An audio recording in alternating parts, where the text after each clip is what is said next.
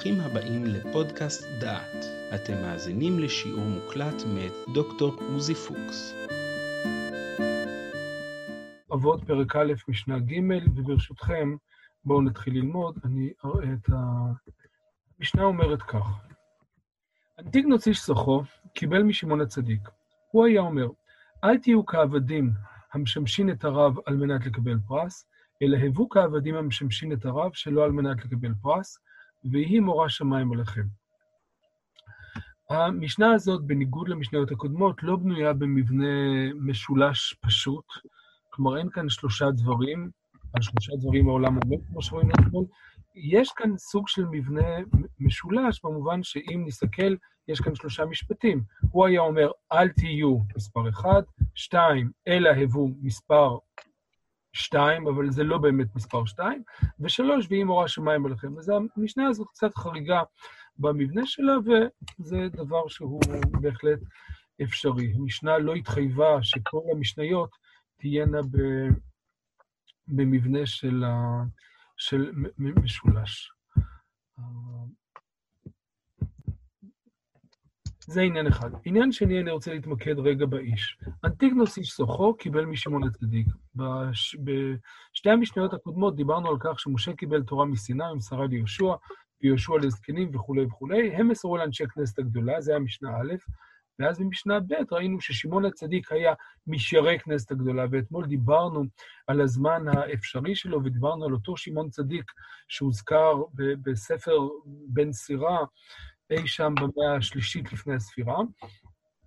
וכאן אנחנו פוגשים את התלמיד שלו, אנטיגנוס מסוכו, שקיבל משמעון הצדיק, וכנראה תלמיד שלו וקיבל ממנו את המסורת. החכם הזה, אנטיגנוס איש סוחו, הוא חכם שלא מופיע לנו בספרות חז"ל, הוא חכם נדיר במובן מסוימת, ותשימו לב לשם, לצורת השם.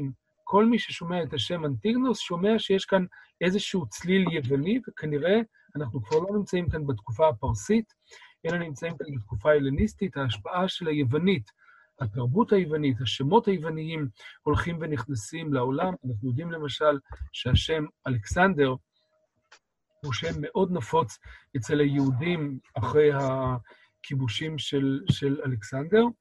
והשם הזה, אנטיגנוס, גם הוא משקף כאן איזושהי השפעה ואיזושהי חדרה, חדירה של הלניזם, ובואו נשים לב, ונדבר על זה בעזרת השם מחר, אנחנו נמצאים כאן לפני המרד של החשמונאים, כלומר, לפני המאה השנייה לפני הספירה, אי שם לפני, ה, כנראה לפני המרד, וכבר אז מתחילה לחלחל איזושהי השפעה, איזושהי תרבות, לפחות בשמות של הסביבה היוונית. איש סוחו, איש סוחו כנראה זה מי שגר בסוחו, כן, נפגוש בהמשך את, את חכם שהוא איש ירושלים, שהוא מתושבי ירושלים, גר בירושלים, מקורו בירושלים, איש סוכו הוא מסוכו. סוכו היא כנראה כפר קטן שמוזכר בספר יהושע, באזור של שפלת יהודה, באזור של עמק האלה, וסביר להניח שזה האדם. אז אותו אנטיגנוס, איש סוכו, קיבל משמעון הצדיק. ולגוף הדברים. אל תהיו כעבדים המשמשין את הרב על מנת לקבל פרס, אלא הבו כעבדים המשמשין את הרב שלא על מנת לקבל פרס. מדובר כאן קודם כל על יחסים של עבדות, כלומר, התיאור שבו אנחנו מיוחסים אל הקדוש ברוך הוא זה יחסים של עבד ושל מלך, ואנחנו יודעים שבעולם היהודי אנחנו פוגשים מצבים כאלה של ההתייחסות אל עצמנו כאל עבד ואל הקדוש ברוך הוא כאל מלך, ובמקומות אחרים אנחנו פוגשים את הבנים ואב, ומה שאנחנו יודעים מתפילת אבינו מלכנו, היא השילוב המופלא הזה של אבינו ומלכנו. מכל מקום כאן הוא מדבר כעבדים. אל תהיו כעבדים המשמשים את הרב. עשיית המצוות היא סוג של עבדות או סוג של שירות שמשמש את הרב, אז אל תעשו את זה כדי לקבל פרס, כדי לקבל תמורה ושכר, אלא הבו כעבדים המשמשים את הרב שלא על מנת לקבל פרס. כשאנחנו מסתכלים על המילים הללו, שלא על מנת לקבל פרס, אנחנו באים ואומרים, תעשה את הדברים בגלל שהם דברים נכונים, ואל תעשה את זה בשביל לקבל פרס. אני מדגיש את הדבר הזה מכיוון שכאן, במשפט הזה, יש לנו כאן תופעה שעוד נחזור אליה כמה וכמה פעמים, בעזרת השם, בהמשך הלימוד, של חילופים בכתבי יד. כלומר, שאנחנו מוצאים כתבי יד שבהם יש גרסה שהיא גרסה שונה, ולפעמים יעשו, השינוי עשוי להיות בעל משמעות רבה. אני אפתח תכף בשקופית את אחד מכתבי היד הידועים של המשנה. הצילום הזה של תחילת מסכת אבות היא מתוך כתב יד שנמצא בבודפשט, בספרייה על שם דוד קאופמן, הוא מכונה כתב יד קאופמן, והוא... חוקרי הלשון חקרו אותו, וחוקרי נוצחי התלמוד רואים אותו כאחד מכתבי היד החשובים וה, והמשמעותיים. זה כתב יד גדול ויפה, אפשר, אם, אם כאן לא מי יודע מה, אבל אפשר לראות פה את הניקוד, ו, ו, ובשאלה הזאת של כתב היד והניקוד שלו, בעזרת השם עוד נדבר בהמשך. כלומר, באחד השיעורים הקרובים. מה שאותי מעניין זה החלק שמוקף בעיגול. כן? אל תהיו כעבדים המשמשים את הרב על מנת לקבל פרס, אלא יהיו כעבדים המשמשים את הרב על מנת שלא לקבל פרס וכולי. כלומר, בניגוד למה שכתוב אצלנו כאן, בחלק... לא, בניגוד ל... ל... בניגוד ל... בניגוד ל... למה שאנחנו רואים כאן במשנה שלנו, שלא על מנת לקבל פרס. כלומר, תעשו את הדברים לא בשביל לקבל פרס, לא כדי לקבל פרס. כאן הניסוח הוא חריף הרבה יותר, על מנת שלא לקבל פרס. כלומר, ב... אפשר להבין את זה בתודעה שלא תקבלו פרס. ו- וזאת אמירה שהיא אמירה כמובן חריפה הרבה יותר. זאת אומרת, זה לא רק תעשו דברים ואל תצפו, אלא כמעט תצפו שלא, ת- תצפו שלא תקבלו פרס. והדבר הזה, על פי מסורת, בחיבור שכבר פגשנו אותו, אה, ועוד נפגוש אותו לא מעט, על המסורת הזאת יש לנו אמירה מעניינת ו- ו- ומשמעותית בספר, בחיבור אבות דרבי נתן. כאמור, דיברנו על זה. מדובר על חיבור שהוא חיבור uh, מעין פירוש, מעין פירוש מדרשי, החז"לי של, של פרקי אבות, יש בו אלמנטים מאוד קדומים, יש בו גם אלמנטים מאוחרים, וכאן יש איזושהי עדות על, על מסורת קדומה למדי. אני קורא. אנטיקנוס איש סוחו קיבל משמעון הצדיק. הוא היה אומר, אל תהיו כעבדים המשמשים את הרב על מנת לקבל פרס, אלא הבו כעבדים המשמשים את הרב על מנת שלא לקבל פרס. הניסוח כאן הוא ממש כמו זה שבכתב את קויפמן. והיא מורה שמיים עליכם. ועכשיו הוא מוסיף כאן משפט שהוא משפט חדש, ואתם תקבלו עליהם זכר, כאילו עשיתם בעולם הזה ובעולם הבא. ולמה הוא מכניס את המשפט הזה? זאת אומרת, מה, מה זאת אומרת על מנת שלא לקבל פרס? הוא מכניס כאן איזושהי הבחנה בין העולם הזה לבין העולם הבא, או אם תרצו, בין השכר בעולם הזה לבין העולם הבא, וזה משפט שהוא חדש, זה משפט תוספת של בעל אבות דרבי נתן, ולא משפט שמופיע במשנה. ועל זה יש לנו קשר למשנה הזאת. שני תלמידים היו לו, לאנטיגנוס איש סוחו, צדוק וביתוס. מישהו מהמשתתפים מצייר לי על גבי השקף, ואם הוא יהיה נחמד וימחק את זה, זה יועיל לי.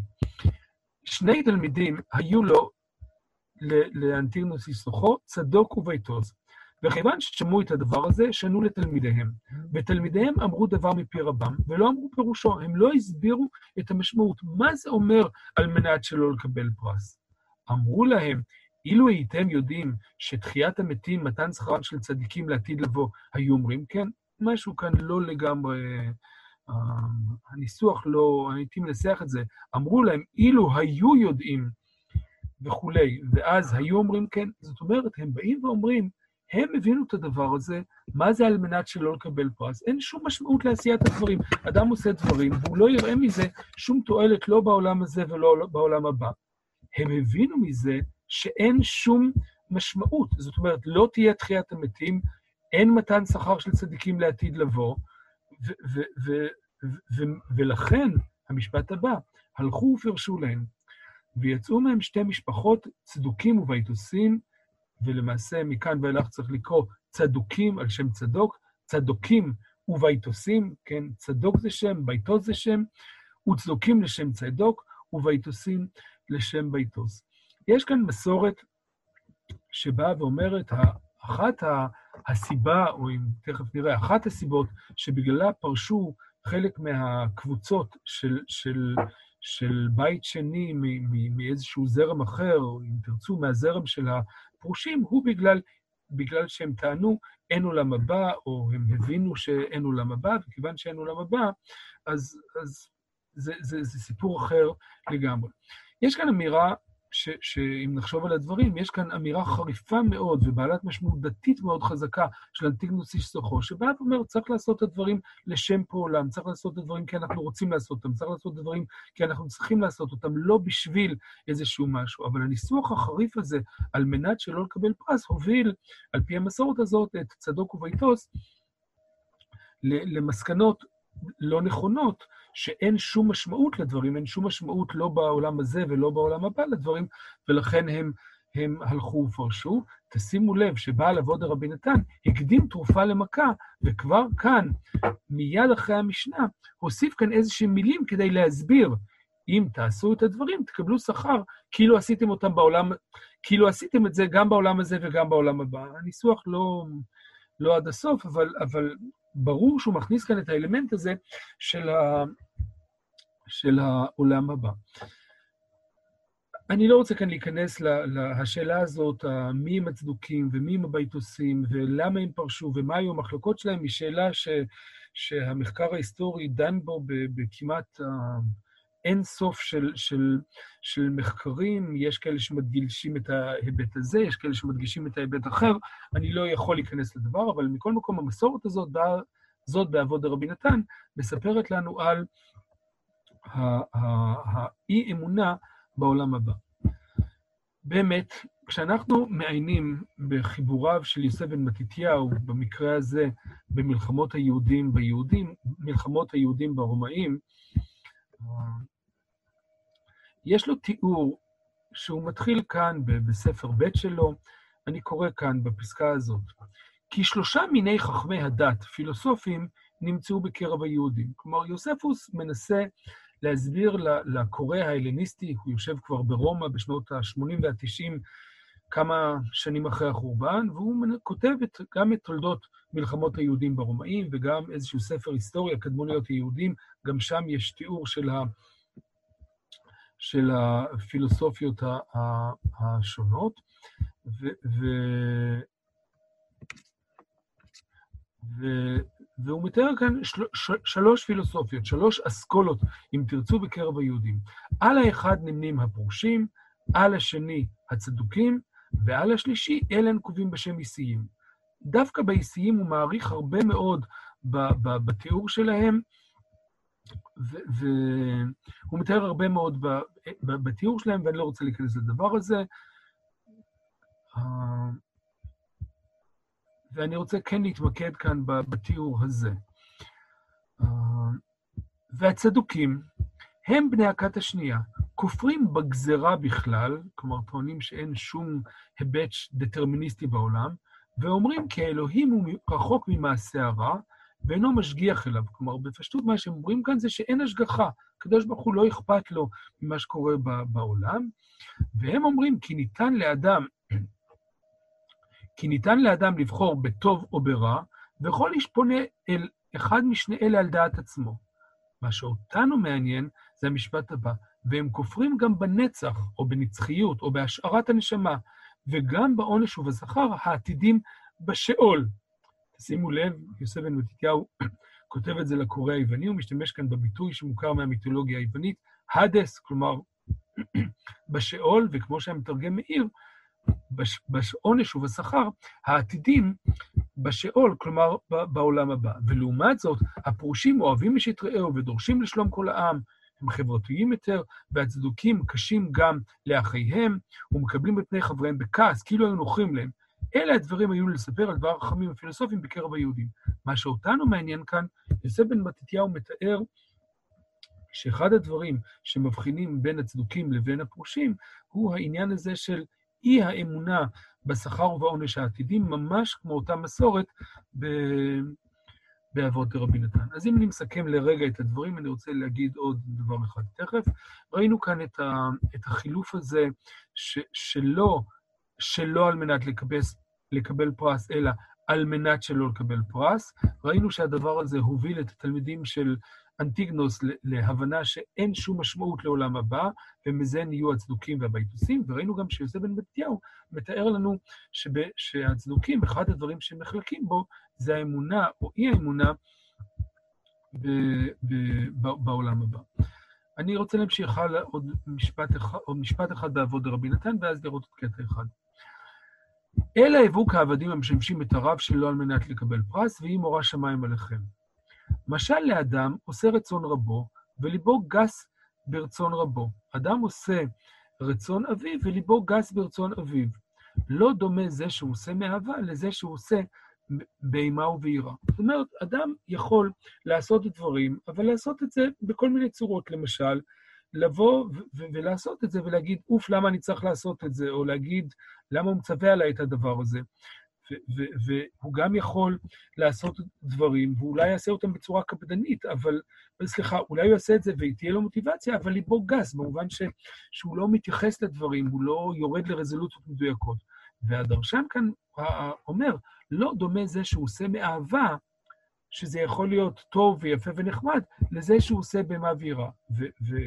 ובפסקה הבאה, אני לא אקרא אותה, בפסקה הבאה הוא למעשה מעדיף, או נותן, נותן איזשהו משקל מיוחד לעשייה מהירה. כשאדם עושה משהו כי הוא צריך לעשות את זה, כי הוא חייב לעשות את זה, כי הוא אפילו יש בזה איזושהי יראה אם הוא יעשה או לא יעשה את הדבר הזה, הוא עושה את זה באופן הרבה יותר מדוקדק והרבה יותר uh, uh, קפדני מאשר בצורה אחרת. אז כאן, בעל אבות רבי נתן מדגיש פה שלעשות שלא על מנת לקבל פרס, כלומר, לעשות את זה ממוטיבציה, לעשות את זה מאהבה, זה טוב ויפה, אבל האדם צריך לעשות ולהבין ולעשות דברים גם מתוך אימה ויראה, ולכן המשנה הוסיפה כאן בסוף, והיא מורה שמיים עליכם. זאת אומרת, למעשה הוא בא ואומר כאן, המשנה כאן שבאה ואומרת, אל תהיו כעבדים המשמשים את הרב על מנת לקבל פרס, כלומר, תעשו מתוך אהבה. אבל הוא אומר, והיא מורה שמיים עליכם. זאת אותה דיאלקטיקה שדיברנו עליה אתמול, אותה קוטביות, אותו דו-פנים ש, שפרקי אבות לא פעם וחז"ל בהרבה מקומות מציגים. העולם הוא לא עולם פשטני, הוא לא עולם של אהבה או יראה, הוא עולם שאדם צריך לדעת לשלב בו גם אהבה וגם יראה. והדבר הזה בא לידי ביטוי בפירוש של אחד מן הקדמונים, רבי שמעון בן צמח מדורן, אני מקווה באחת ההזדמנויות שנדבר עליו קצת יותר, חכם מספרד שעובר לאלג'יריה במאה ה-14, נדבר עליו בהזדמנות.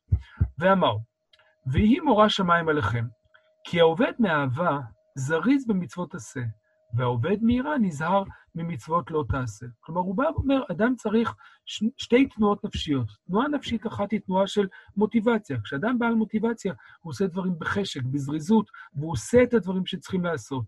כשאדם עובד מיראה, הוא נזהר מדברים שהוא לא לעשות. זאת אמירה אחת שלו, הבחנה בין מצוות עשה לבין מצוות לא תעשה. והוא ממשיך, ואמרו רבותינו ז"ל, עבוד מאהבה, עבוד מיראה. כלומר, אדם צריך להיות לו גם את האהבה וגם את היראה. עשה מאהבה, שאם באת לשנוא, דע שאתה אוהב. לפעמים אדם עושה דברים והוא כועס על מישהו שהוא אוהב אותו, כשהוא נזכר שהוא אוהב, אז הוא אוהב את, ה... הוא אוהב את האדם וה... והכעס עובר לו. כמו שהוא אומר כאן, שאם באת לשנוא, דע שאתה אוהב, ואין אוהב שונא. אבל הוא בא ואומר גם, עשה מיראה, דע שאם באת לבעוט, דע שאתה ירא ואין ירא בועט. הייתי מנסח את זה בלשון אחרת.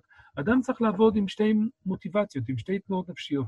אחת היא תנועה של, של מוטיבציה חיובית, של חשק, של רצון, של, של אהבה, והשנייה היא איזושהי תנועה של יראה, הייתי ממיר את זה אולי במילים אחריות, קפדנות, ואדם שיש לו עול, אדם שיש לו עול של יראה, הוא לא קם ועוזב את ה...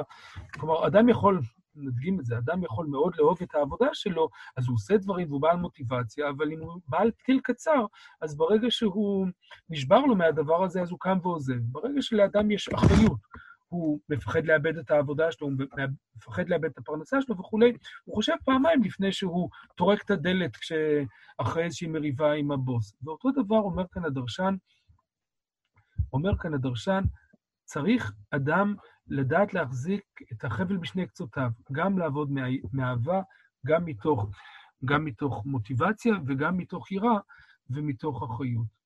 אם אני מסכם כאן את מה את הלימוד הקצר שלנו היום, ראינו את הדברים של אנטיגנוס איש סוחו, חכם כנראה מהתקופה ההלניסטית, כבר מאה שנייה, אולי תחילת שלישית לפני הספירה, גר בעמק יהודה. תשימו לב, מדובר פה על איש כפר ולא על איש אחד מהאנשים מהעיר, כלומר, חכמים מתפזרים גם במרחב הכפרי. הוא מדגיש כאן איזושהי אמירה שמדגישה את האהבה ואת היראה.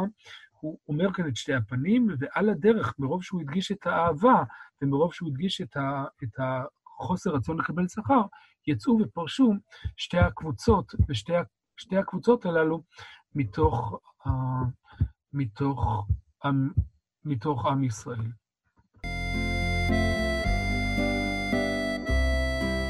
שמעתם שיעור מוקלט מתוך קורס על פרקי אבות מאת דוקטור עוזי פוקס. את הקורס המלא ניתן לשמוע באתר דעת במדור פודקאסט.